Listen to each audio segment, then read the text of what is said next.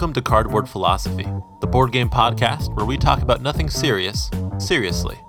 Each episode, we randomly pick from a list of niche, deep board game topics and have at it. So we invite you to join us at the table, listen in on our conversations, and let us know what you think. Welcome back to episode 7 of your new favorite podcast, Cardboard Philosophy. I am Robert, and alongside me are Steve and Evan, as always. How are you guys doing? Great. Feeling fantastic. Ready to talk some board games. Yeah. Fantastic. All right, let's do it. I'm going to roll the dice and we will get going. Here we go. And we got 23, which is uh, one of my topics multiple paths to victory. Hmm. So, what I'm trying to get at here is that I hear this term thrown around a lot whether or not a game has multiple paths, i.e., many ways to get points. First of all, I want to talk about what does this mean? Do we all share the same definition of multiple paths to victory? Then I want to mostly talk about if this adds or reduces things like depth, replayability, interaction, etc. And then I've also noticed that it seems to be a more modern phenomenon. Going back and playing older games, say pre 2008, this doesn't seem to be as common. And finally, maybe we can close out with do we like this? Why or why not? I think the definition of multiple paths to victory would be there being multiple different and I'm just going to basically change all the words, so I'll uh, I'll refrain from doing that. Uh, a game example of that, I think, would be like Great Western Trail, where you have three separate types of worker resources that you can use. If you go Yeah. hard into one of those worker resources, you're probably going to get more points because you know if you have six builders, you're going to be able to build those buildings worth 20 points. Versus if you go the cowboy strategy, you're going to be able to have those cows worth seven and eight and nine points versus the cows worth three points. Yes, I think that's like the poster child example for me is Great Western Trail. I'm trying to think of like my most extreme example almost. I don't know if that's the, the best way to do it, but um, I'm thinking of stuff like either Schotten Totten. How, do- is that how you pronounce it? the Yeah, game? You shot and top, sure, yeah. Um, Ding. And Oh, he dinged uh, himself. I don't know if you're allowed to ding yourself, but continue. I gave you guys a beat. That one, I think, like that's there's like literally different ways to win, right? You either get like three in a row, or or right? Is it three in a row, yeah. or like five in a row total? or any Right? Like there's Mhm. different win conditions. I don't know if that's the best example, but just like where there's explicitly different conditions or like a very like asymmetrical game like root i guess would be an example right? Where there's you can't even do the same things right? So for one character collecting x number of whatever you know or for another it might be completely overtaking the board you know which are also like explicitly different conditions but like even how you even interact with like the game state seems very different. Although in the case of Root, you can have multiple paths to victory within a faction. that's true I think a lot of the conversation is coming down to, and maybe this is where its genesis lies, is do we confuse uh, strategic depth with options? Yeah, I mean, I think that's a good example of two different definitions of it almost or like you know like there's the literally the different ways of interacting and then there's within those there's even different strategies. So like different strategies and different paths to victory seem synonymous similar? I think everything you guys are saying are somewhat related. Let me try to take a step back because I think I have a very general thought that isn't game specific and maybe could could lead us into talking about these specifics kind of um, more concretely or with, with more shared understanding. So when people say multiple paths to victory, I often hear them mean like this game I'm going to try strategy A, next game I'll try the B strategy. There's like the excitement in that is that every game they can try a new approach Mm. and like the way they get points are is, is a different way. Like this game, collecting animals will give me points. Next game, going up the blue track will give me points. And then they might find games that are more old school, say something like Tigris and Euphrates Ding. or Yellow and Yangtze. Ding. dang Both dings, love it. Um, where there's only one way to get points. You get points by collecting sets of colors. That's it. You can't say I'm going to try the red point strategy this game. That doesn't exist. You have to do. You have to get all of them. And so I think it might have to do with almost the distance between the action you take to getting the points Mm. because it's not true that in Yellow and Yangtze there is only one strategy because it's like well how do I go about collecting those sets that's where the game lies it's like It's not about do I focus on red points or yellow points. I need both, but how do I efficiently, cleverly, whatever, maneuver to get those things? So, for somebody like me who tends to prefer games where there's kind of like one or only two ways to score points versus the so called point salads where there's 20 ways to score points, I find the fun in those being the struggle to do everything Right. as opposed to uh, the struggle, if there is one, of, of specializing. So I think it, it like you could almost say every game, every good game has multiple paths to victory. Just kind of the way it's framed Yeah. changes our interpretation of it. Like it's framed very explicitly in some games, or it's a more implicit framing, if that makes any kind of sense. Well, I think that's what you're getting at is it sounds like you prefer games where the multiple paths to victory are more opaque and are a little bit more hidden by the designer or hidden by, you know, the development of the game. Whereas if it's like three tracks, you pick the track which one you want to go up. That's pretty much just putting a display case around your paths to victory. It's like, oh, there's three tracks here. All of them have a lot of points at the end. I'm not going to be able to go up all three. I have to pick a lane and stay in it. So I think it's almost at what point do multiple paths to victory become a game? And is it just your game is on rails? What about something like chess? I mean, there's only kind of one way to win, right? Like there's one win condition, but there's a lot of different strategies or like styles, right? Like there's a lot of kind of I think this is what you were saying, Robert, of like there's ways of getting there. And it kind of also depends a little bit on like your opponent, like what they're trying to do kind of might affect which strategy or path, you know, you take. I think I weirdly kind of prefer those. I, I don't know. Sometimes I think whenever there's the different tracks or paths, it seems like one ends up being the optimal one or the generally better one, but maybe not always. I think if they're well balanced, it can be, you know, fun and exciting and add variety maybe. Well, I'm thinking of a game like Terra Mystica as well, where I would say that that potentially could be a multiple paths to victory game. But I think it hides it really, really well because you have a track track on the side of the board where you are going to get points, but you also have a bunch of building tiles that are going to get you points. You have a bunch of stuff on your player board that's going to get you points. You're probably going to have to focus on something, but that's also going to be kind of a requisite to do what you're trying to do in the game if you take the points away from that, if that makes any sense.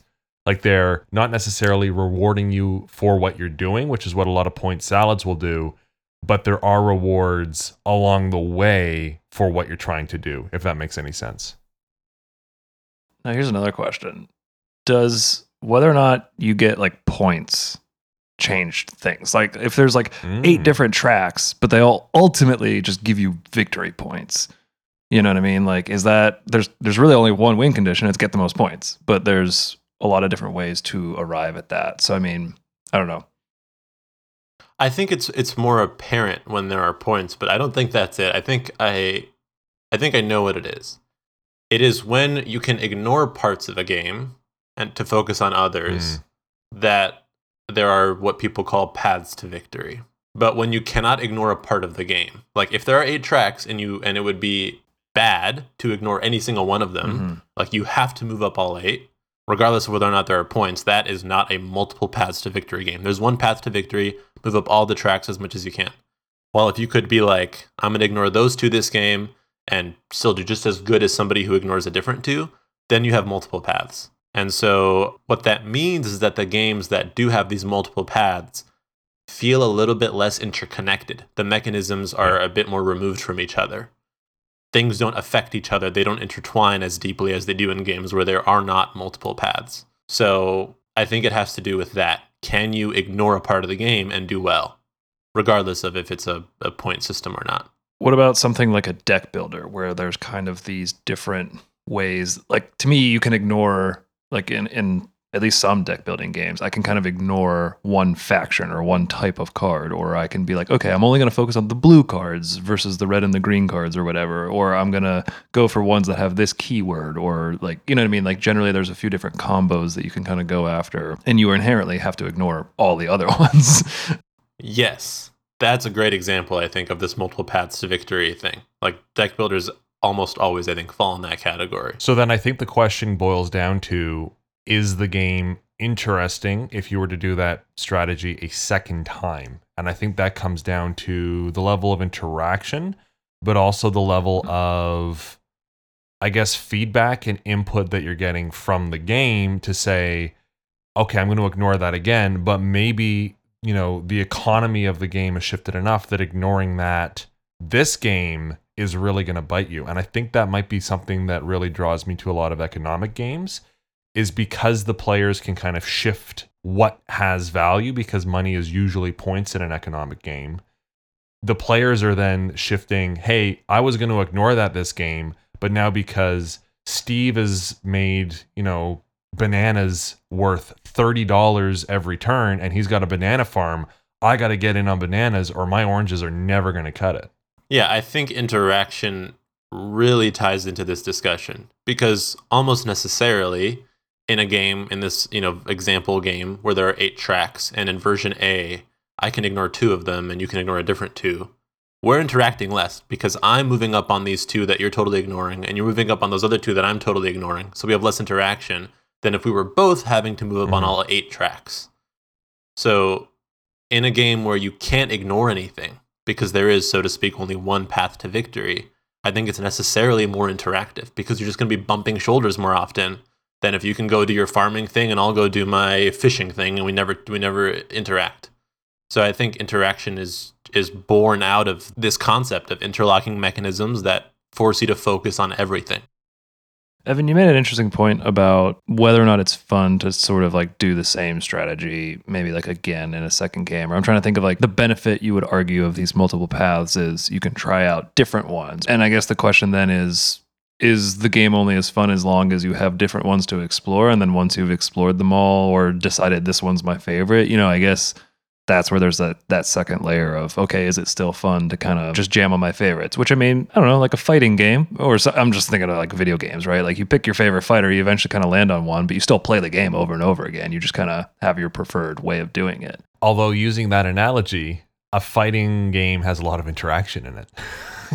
yeah, and also going off the fighting game analogy, it matters like using the same character feels different against different yeah. opponents, right? So I think if I pick a specific strategy in a game that I like and you pick one and we just keep doing mm. those two, it'll get boring faster than if I was con- consistent and you were you were changing. Because no matter what game we're talking about, there's some level of interaction, and I do have to pivot a bit based on what you're doing. But yeah, if a game exists where I don't have to pivot at all based yeah. on what you're doing, then I imagine that game gets quite boring quite hmm. quickly. I don't know why the fighting game thing is really making me think now because that it's sort of like you you pick a different strategy at the beginning and then you enter into a game of that is very one path to victory which is kill the other person i think a really popular um, example of that right now uh, that i've played a couple of times so it's probably why it's front of mind is guards of atlantis 2 where that is a game you could pick your fighter every single time and i've done that i've played it about four or five times now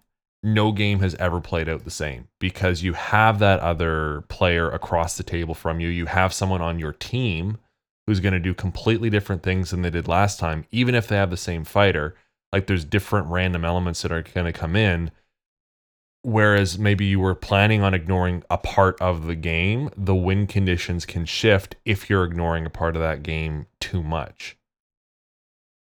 And maybe that's something that kind of solves that problem that you have is having a shifting win condition so that, you know, if you're going up tracks A and B really, really fast, the win condition is going to shift to A and B, and Steve is going up D and C, not fast enough for that to shift to that win condition. And maybe that's something that can kind of alleviate that feeling that you have. But then I feel like you're almost making it the game where you can't ignore something. Like you're saying you can solve the problem of, it, of being able to ignore something by creating a point in the game where it's no longer ignorable and then I think we're like out of the realm of multiple paths, right? You're saying like Steve's moving up C and D, mm. you're going up A and B, but Steve realizes he needs to pivot to A and B now and follow you.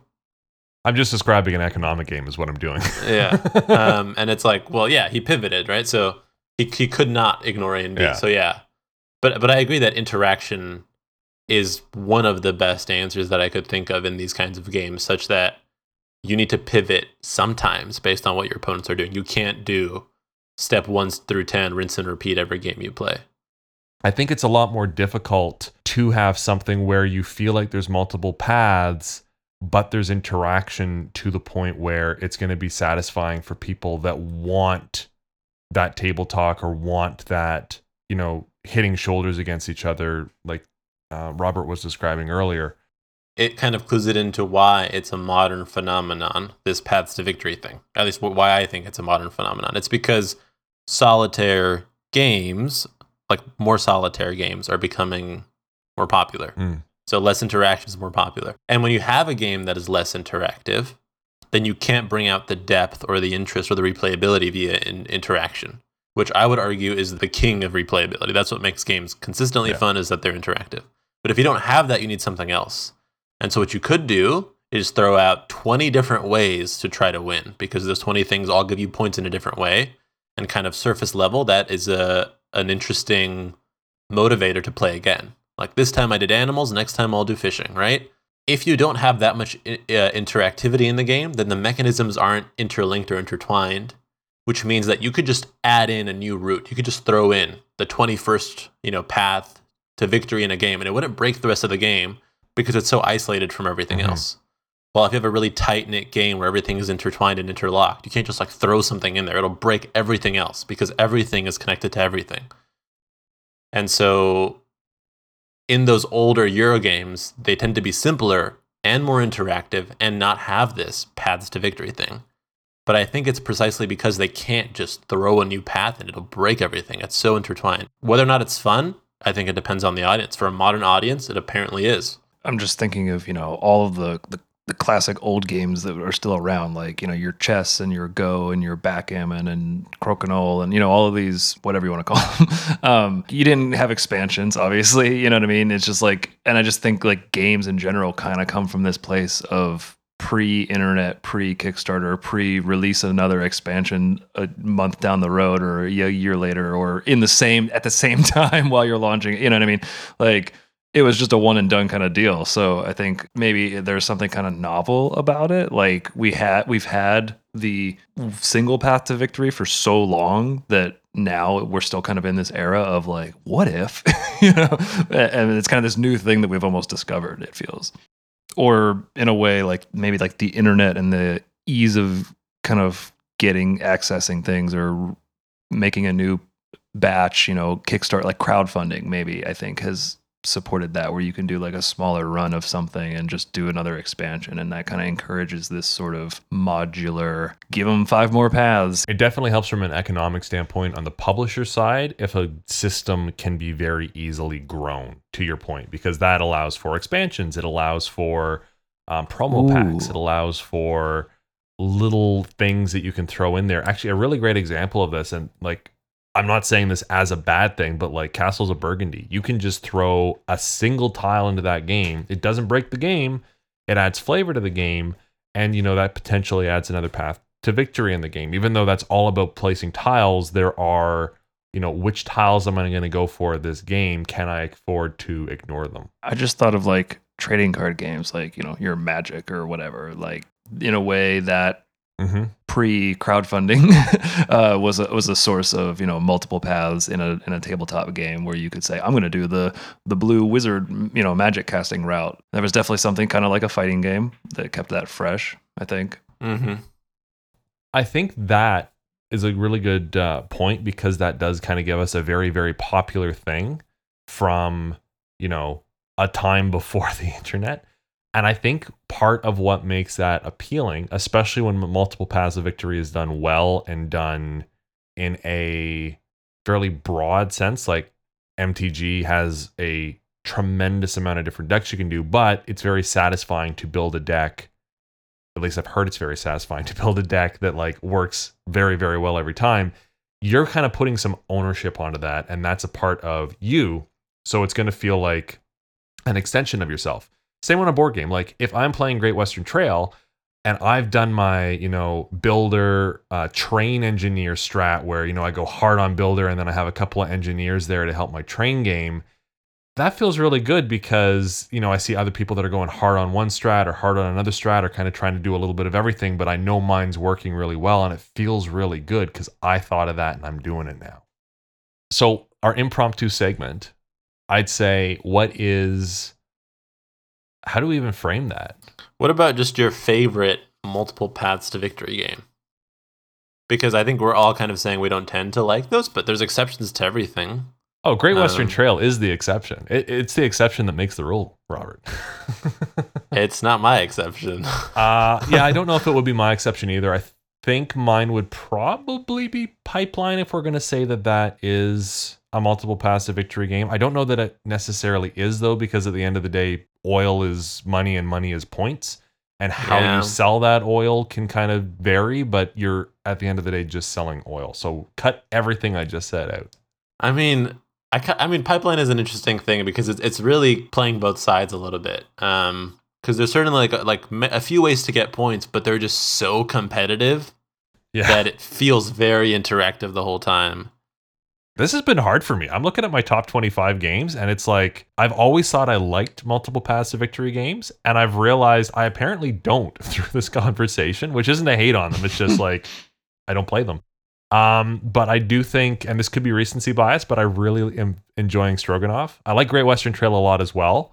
But I think Stroganov just has this really gorgeous art, first off. So you're playing as like Russian czars that are exploring Siberia and going deeper and deeper every season. And you're writing songs and you're collecting tiles and all this cool stuff you're doing. But it scratches this part of my brain that a lot of Vital Lacerdas do, where it's just like, if I do this, then I'll get this resource, which on my next turn, I can convert into this, which I can then spend on this, which I can then do for this, which will get me five points and it's got this really cool combo thing and it's not super interactive in like a war game sense but there are turns where you are setting yourself up someone sees that sneaks in there steals a bunch of the stuff that you needed to use and they do something completely different than what you were planning on using them for but they're able to do it and it's like oh if i had just planned this out like half a turn sooner i would have been able to do better. So it's this really cool efficiency puzzle which uh, i really enjoy That's a good pick. I like that game quite a bit too. I was trying to think if there are any Knizias, because if there are, I would probably pick Ding. it. And the only one that I think counts is Mille Fiori. But anyways, I'm not I'm not going to pick Mille Fiori. Ding. I decided instead to go with uh, with Feld because Feld is the point salad king, and so I was torn between Aquasphere and Bora Bora, but I think Aquasphere actually has less paths to victory than Bora Bora. So just from that, I'm going to pick Bora Bora. Uh, Bora Bora is an older Euro game. It's still after like 2008 ish, which is when I think like all this this really modern Euro thing took off. Um, but the theming is pretty weak as it is in all Feld games. But the thing that makes the multiple paths to victory fun for me as a player is that every round there is some set of goals, and you have to score one and you have to take a new one. And they come out in a complete random order. So I can't before the game be like, I'm going to do jewelry this game because those might not come out soon enough. Like I'm forced to, by the game, to find a new path every time. I can't enter the game with a, a path in mind. cool And it's not so um, easy to ignore everything. You will often do a little bit of everything, but focus on one or two things. And so that kind of gives me enough of that like old school itch of like I have to meddle in most things, um, but it's also not so extreme that I can just totally ignore two of the six actions or whatever there are. So it's a it's a good in between, but it's still mostly the multiple paths. Uh, so yeah, Bora Bora would be my pick for favorite uh, in this genre slash category. One that I think I don't see get talked about a lot, so I'd like to talk about it, is a game called Oceans. It is kind of like a it's not a deck builder. It's you get cards and you can lay them out and like you have a little species of fish and there's interaction in that your left and right one whatever you you you can't change the order of your species. You kind of have to like lay them out in a row. And your left and right ones can interact with the player on your left and right. So you can like have a predator on your left side that's like attacking the player on your left and same thing with your right. Or you can just have these more passive ones that kind of just like filter feed and do stuff and they're way more chill. Or they're just like very defensive. They just have a lot of shield and they just kind of like they score points and they just try to not get attacked. And so there's a lot of different ways you can go with it and it's also really interesting. I love the way the game is kind of split in two halves. Um, there's specifically Mhm. like an event that adds like this whole deck and things kind of change But for the first half, you're kind of limited to like a dozen cards, and you kind of you can get multiples of them, but you kind of learn the ropes and you just kind of make this basic thing. And then this big explosion happens, and you get these like super powerful cards, and they're it's like this fat stack, and they're all unique, and you have to pay points to play them. But like those are very like, ooh, which one do I actually want to like spend my points to put down? And whether you go more aggressive or who you attack, I just think it kind of like what you're saying, where it sometimes it forces you a little bit, or depending on what you draw, is like there's an optimal way to use what you drew. But like I feel like every time I play it, it's kind of like, hmm, how aggressive do I want to be? Who's on my left? Who's on my right? Which way do I want to go with my aggression if I want to be that way at all? You know, like, um, yeah, I really like that one. Oceans is such a cool game. It's like some weird combination of magic, engine building, and cosmic encounter. It's just like chaotic craziness, but also an engine builder. It's it's really it's really special. Yeah, it's a yeah, it's pick. really really unique and goofy, and I love it. And and very thematic too. I like like I love how the whole like Cambrian explosion is like actually kind of you know it's like meant to have feel like you're this evolution wave just hits all of a sudden. It's very cool the way it feels like it feels very impactful because you play half the game without it basically. I know I've heard people complain about it not being or like that being weird or they just want to start there and I'm like I don't know. It's unique. yeah. That was a great sales pitch, Steve. Yeah, I'm off topic. I'm I mean, if we get more people playing Oceans, we can't complain. All right, I think that is everything. We finished off with our segment as usual. Um, so unless anybody has anything else to add, I'm gonna pause for a second for nods or head shakes. Two head shakes, ladies and gentlemen, two head shakes. Um, we'll end it there. Thank you so much for listening. At this point, you know where to find us. And if you don't, just watch another episode and listen to the epilogue. You'll definitely know where to find us. Um, see you guys next time. later. Play some games.